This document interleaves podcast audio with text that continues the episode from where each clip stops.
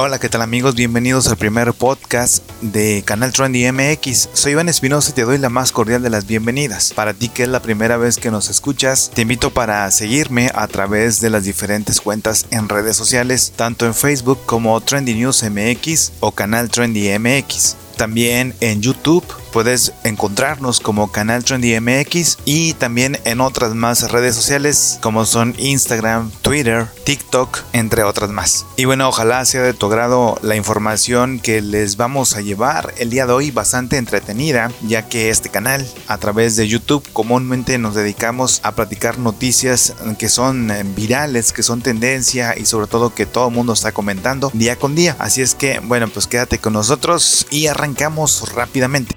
Y bueno, la primera noticia que queremos comentar es acerca de la famosísima Sabine Musier, quien, bueno, pues durante mucho tiempo conocimos eh, su carrera a través de Televisa, pero ahora tras perder su exclusividad, pues está dando la nota y es que, bueno, pues ha decidido cambiarse de camiseta, ha decidido pasarse a las filas de TV Azteca y eso está llamando la atención a través de redes sociales. La actriz pues eh, llevaba ya más de 25 años en la televisora de San Ángel, se había ella retirado un tiempo de la televisión y bueno, pues luego de correr el riesgo de quedar paralítica por una terrible caída mientras grababa y pues una grave enfermedad que la dejó en silla de ruedas por un tiempo. Ya no habíamos sabido nada de ella y bueno, pues la recordamos siempre por sobre todo los personajes de villana a través de las telenovelas. Recordamos algunos eh, papeles importantes eh, o bueno, eh, participaciones dentro de algunos melodramas como por ejemplo El privilegio de amar, La madrastra, Mi pecado, Abismo de pasión. Ella fue diagnosticada con el síndrome de Guillain-Barré, enfermedad que la hizo caer en una profunda depresión. Una enfermedad que por cierto es bastante rara, ¿no? No es tan fácil que ustedes puedan enterarse que alguna persona eh, tiene esto. Pero bueno, estuvo al borde de la muerte por la enfermedad, dejó de caminar, se hinchó, pues aumentó muchísimos kilos, no podía caminar ni salir de la cama. Es una enfermedad muy delicada. Esto lo dijo en su momento el gordo y la flaca. Esto hace unos años. Sabine, quien actualmente pues tiene ya 53 años, confesó que aumentó hasta 17 kilos de peso y pensó incluso hasta en quitarse la vida por los problemas de salud que tenía, algo pues imagínense bastante doloroso, fuerte para ella que estaba acostumbrada a andar de arriba abajo seguramente y en los escenarios, además de perder casi todo su patrimonio por ayudar al padre de sus hijos, de quien se divorció, también le dio la enfermedad de Lyme, esta que pues también incluso la llegó a padecer la cantante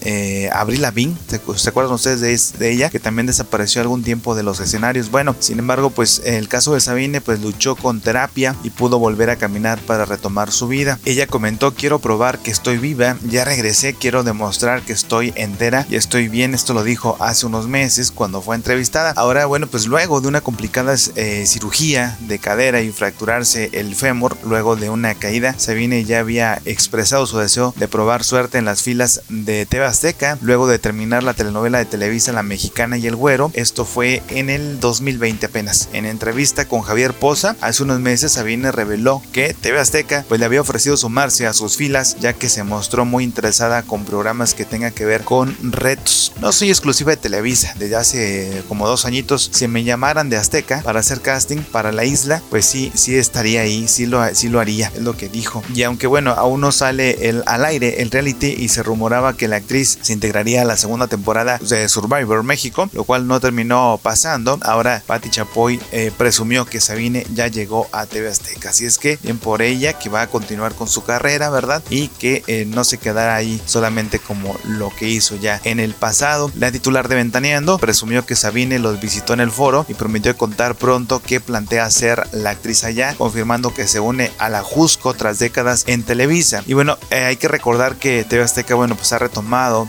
o está retomando la intención de volver a hacer melodramas, de volver a hacer telenovelas y esto pues parece ser que eh, llegaría en buen momento para, para Sabine el estar dentro de la televisora de la Jusco, que ya eh, pues va a estrenar o reestrenar, mejor dicho, eh, la telenovela donde vimos a grandes artistas em, de la talla de Margarita Gralia, Sergio Bazáñez, Paula Núñez, Andrés Palacios y esto como parte del elenco de Amor en Custodia que se reestrena en TV Azteca. Y bueno, pues ahí posteó Patti Chapoy, qué linda sorpresa, la visita de Sabine Musier, ya les contaré de sus proyectos. Esto fue lo que escribió la periodista de espectáculos afamada Patti Chapoy. Así es que, ¿qué les parece? Y bueno, ahora nos pasamos a otra nota más. Hoy les vamos a contar cinco notas. Espero les guste este podcast, el primero que estamos haciendo para este tu canal. Y bueno, pues uniéndonos a la tendencia, ¿no? Que por hoy está funcionando mucho a través de redes sociales los podcasts, que también es otra manera de llevarles entretenimiento, de llevarles información. Y bueno, la siguiente nota tiene que ver con el mundo de las redes sociales, hablando por cierto de esto que desde el lunes con la caída de ellas, sobre todo de Instagram, Facebook, WhatsApp, que son las eh, más usadas quizás por muchas, muchas personas en el mundo. Y bueno, pues eh, eh, Facebook hasta ahorita en tela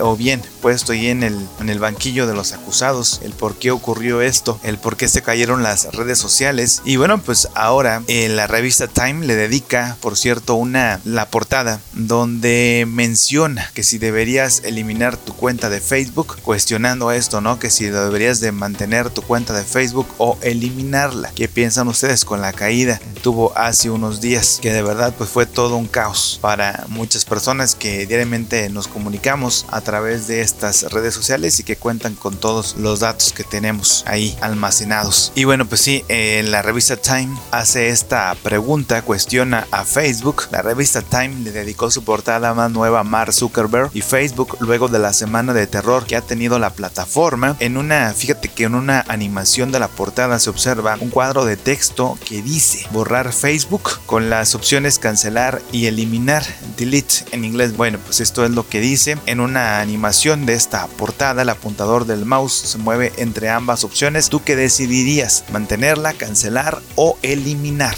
Esto sucede luego de que el lunes pues Facebook y sus aplicaciones hermanas que son Instagram, WhatsApp cayeran a nivel mundial durante pues cerca de 6 horas no aproximadamente. Zuckerberg, fundador de Facebook, se disculpó con los usuarios y usuarias en las redes sociales. Dijo que eh, su preocupación más grande eh, no era el número de personas que se cambiarían a servicios de la competencia o el dinero que la plataforma pierde, sino lo que la interrupción del servicio significa que las personas que lo usan no podían comunicarse con sus seres queridos o incluso dirigir sus negocios. Y es que habrá que recordar que durante este tiempo, por ejemplo, Telegram también llegó a tener eh, alguna falla y esto fue porque muchos usuarios estaban cambiando, que siempre pues han utilizado WhatsApp, estaban abriendo su cuenta por primera vez a través de Telegram. Bueno, en tanto, el pasado martes la ex ejecutiva de Facebook, Frances Haugen, compareció ante el Congreso de Estados Unidos donde declaró que la red social había estado ocultando sus problemas. Antes, pues en una entrevista a medios, Haugen confesó que siempre que había un conflicto entre el bien público y lo que beneficiaba a la compañía, el gigante de las redes sociales elegía sus propios intereses por encima de los y las usuarias. Entonces, pues esto deja mal parado a Facebook, deja una mala imagen. Haugen aseguró que Facebook desactivó prematuramente las herramientas diseñadas para combatir la desinformación y los rumores después de que Joe Biden derrotaría a Trump el año pasado, alegando que eso contribuyó a la mortal invasión del Capitolio de Estados Unidos el 6 de enero. Sobre la desintegración del equipo de, integridad cívica, el vicepresidente de integridad de Facebook, Guy Rosen, dijo a Time que esto no fue disuelto, sino que fue eh, integrado a un equipo más grande para que el trabajo inicial para las elecciones se aplicara a más áreas como el de la salud. Además, también un portavoz dijo a la revista que todas las personas que trabajan en Facebook están comprometidas en comprender el impacto de la red social y mantener la seguridad de los y las usuarias, reduciendo también la polarización, escribió Billy Perrigo en Time. Así es que amigos, ¿qué les parece a ustedes? ¿Qué opinan ustedes acerca de esto que nos ocurrió a todos? Eh, tanta pues dependencia que tenemos acerca de las redes sociales donde todos nuestros datos pues se quedan allí, ¿no? Básicamente todos nuestros datos están comprometidos. ¿Qué habrá pasado en esas seis horas? Es lo que el mundo se pregunta. ¿Fue a propósito o simplemente fue eh, un error, un error técnico? ¿Qué fue lo que pasó realmente con las redes sociales? Y sobre todo que mucha gente se pregunta, ¿y volverá a suceder? ¿Nos volverá a pasar? ¿Quién nos asegura que no vuelva a pasar dentro de poco. Y bueno, pues hay algunos que dicen, algunos países que eh, tuvieron algunos problemas incluso con Instagram ya después de este apagón. ¿Ustedes qué opinan? Muy bien, nos vamos con la siguiente nota. Y bueno, esta nota tiene que ver ahora con el ex actor Eduardo Verástegui, que ha sido muy polémico a través de redes sociales principalmente, donde siempre está muy activo comentando cosas como por ejemplo el tema del aborto y bueno, su opinión que sobre todo pueden ser considerado por algunos, por algunas como bastante bastante de conservadora, de la mente conservadora. Pero bueno, esto es así. las ideas son para compartir. Ustedes tendrán sus opiniones. Pero bueno, vamos con esas teorías conspirativas sobre la vacuna COVID-19 que allí fue básicamente lo que Twitter le aplicó una sanción a este ex actor, ex cantante y bueno, ex artista también, Eduardo Verastegui. Por cierto, a través de su perfil de Facebook todavía se puede leer que dice actor. Así es que él se considera todavía actor. Pero pues vemos cómo eh, Twitter le aplicó esta sanción por comentar cosas eh, que son de la idea conspirativa. Y es que Eduardo Verástegui es actor de Televisa que se ha posicionado en el ojo del huracán. Ha estado en el ojo del huracán por su postura en contra de los derechos de las mujeres que deciden abortar y por ser antivacunas del COVID-19. Volvió a dar de qué hablar en Twitter ya que le suspendieron su cuenta, aunque dicen que fue temporalmente. Al igual que Pati Navidad, Eduardo Verástegui se posicionó en contra de las vacunas. Ya saben, todo esto que es anti-COVID está siendo sancionado. Incluso también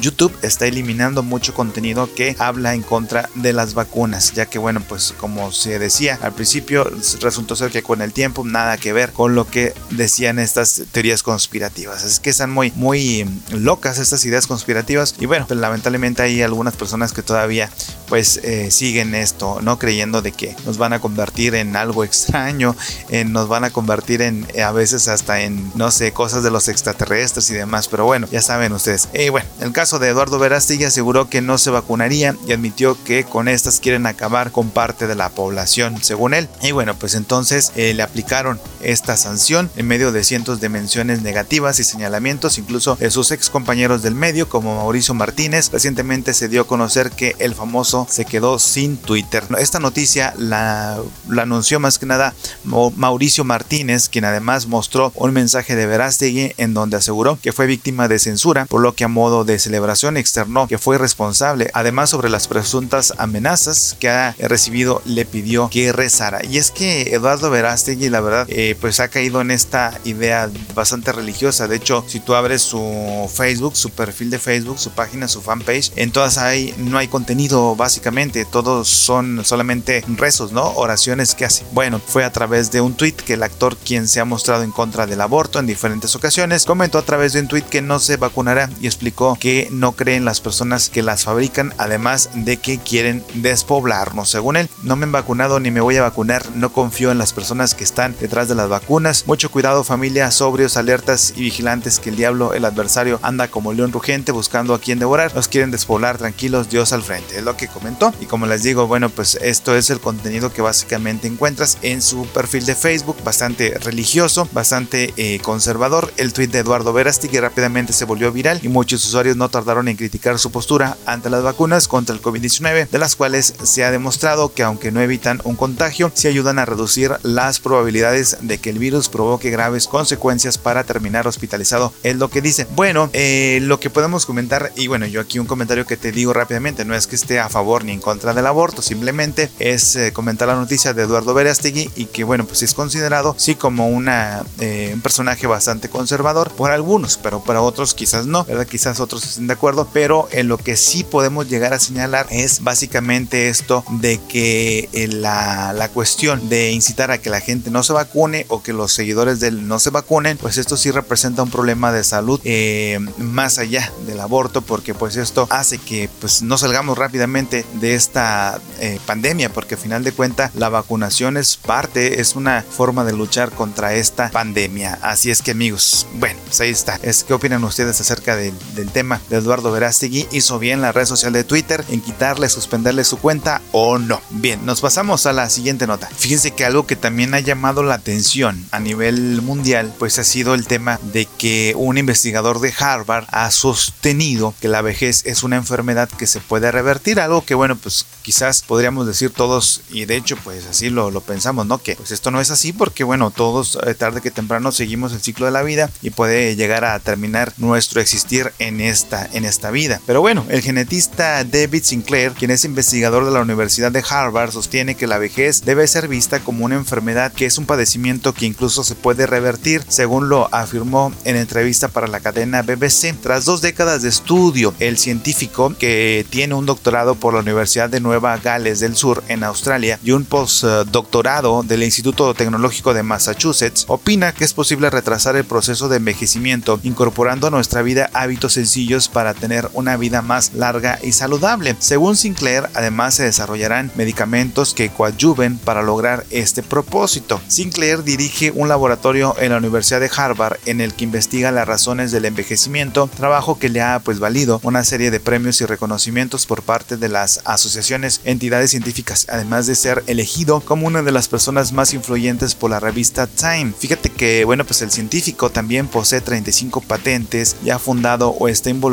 en varias empresas de biotecnología que buscan prevenir o frenar el envejecimiento. Sinclair también es autor de Lifespan, esto pues es la traducción sería algo así como esperanza de vida, eh, un libro en el que sostiene su premisa máxima que el envejecimiento eh, no es inevitable, ¿no? Algo que bueno pues le ha dejado pues incluso dentro de la misma ámbito del científico pues algunas críticas y es que el investigador cree que debemos cambiar radicalmente la forma en la que pensamos sobre la vejez en lugar de considerarlo un proceso común y natural debemos abordarlo como una enfermedad. Durante la entrevista Sinclair explicó que los científicos estudiosos del envejecimiento pues han hallado nueve causas principales de este proceso. En mi investigación de los últimos 25 años hemos encontrado evidencia de que una de estas causas es la causa de muchas, sino de todas las demás e implica una pérdida de información. Los humanos tenemos dos tipos de información en el cuerpo, heredadas de nuestros padres, las cuales se ven afectadas por el entorno y el tiempo. Una es digital, es el código genético y la otra es la analógica, el epigenoma, los sistemas de la célula que controlan los eh, que genes se activan y desactivan. Con el tiempo el epigenoma comienza a perder información como le ocurre a los CD por los rasguños, a los discos compactos, ¿no? Y las células pierden la capacidad de activar los genes correctos en el momento adecuado, pierden su función. De acuerdo con Sinclair, no hay eh, ninguna ley en biología que diga que debemos envejecer, por lo que el proceso de vejez es una enfermedad. No sabemos cómo detener esto, pero estamos mejorando para reducir la velocidad y en el laboratorio lo pudimos revertir. El investigador menciona pues, que hay acciones que realizan las personas que viven mucho tiempo que sirven para alargar la vida, como comer eh, los tipos correctos de alimentos, ¿sí? el tener una buena alimentación, como la dieta mediterránea, comer menos calorías y con menos frecuencia. El ejercicio físico también ayuda. Así es que ustedes qué opinan al respecto, amigos, qué opinan si esto del envejecimiento es algo que se puede evitar. Hay algunos tratamientos, algunas cosas que sin duda alguna ayudan para que el envejecimiento pueda eh, postergarse o que nos ayude a que sea menos agresivo el envejecimiento, que haya menos arrugas. Las mujeres ya saben ustedes el uso de muchos tratamientos faciales, etcétera, de todo ello. Pero bueno, hay otros que consideran que este eh, científico, sin duda alguna, Sinclair, pues sí está un poco eh, bastante pues controvertido de que no están de acuerdo con él, con su postura. Así es que ustedes qué piensan, ¿es posible revertir o no el envejecimiento?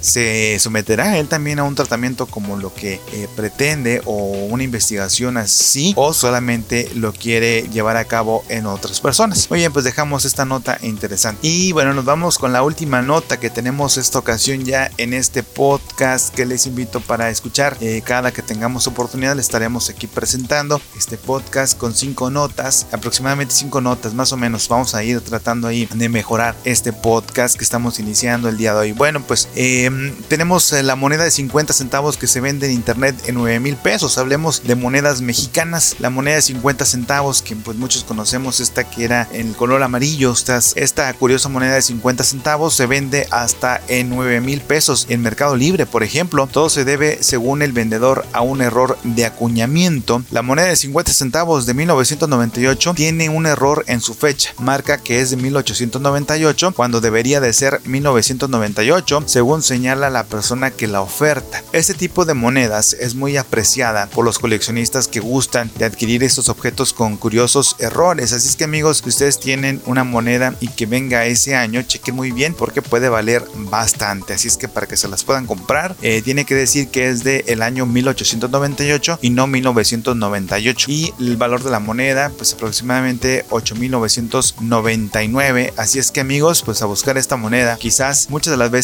cuántas monedas no llegamos a pagar en su momento, llegamos a utilizar y nunca la checamos, ¿verdad? Si decían esa fecha. Pues así es que es momento de hacerlo. Muy bien amigos, llegamos a la recta final de este podcast. Espero les haya gustado. Es la primera ocasión que hacemos podcast a través de este canal. Y bueno, pues estamos iniciando. Espero ir mejorando y llevarles nuevas cosas. Déjenos sus comentarios, opiniones y demás. Y ojalá que también les guste y nos podamos eh, mantener comunicados a través de esta nueva manera de hacer comunicación. Casi, casi como si fuera una especie de programa de radio. Ya saben ustedes, esto es Soy Iván Espinosa. Te doy la más cordial de las gracias por haberme acompañado. Te espero en una siguiente emisión. Que tengas excelente tarde, mañana o noche según a la hora que nos vayas a escuchar y nos encontramos próximamente.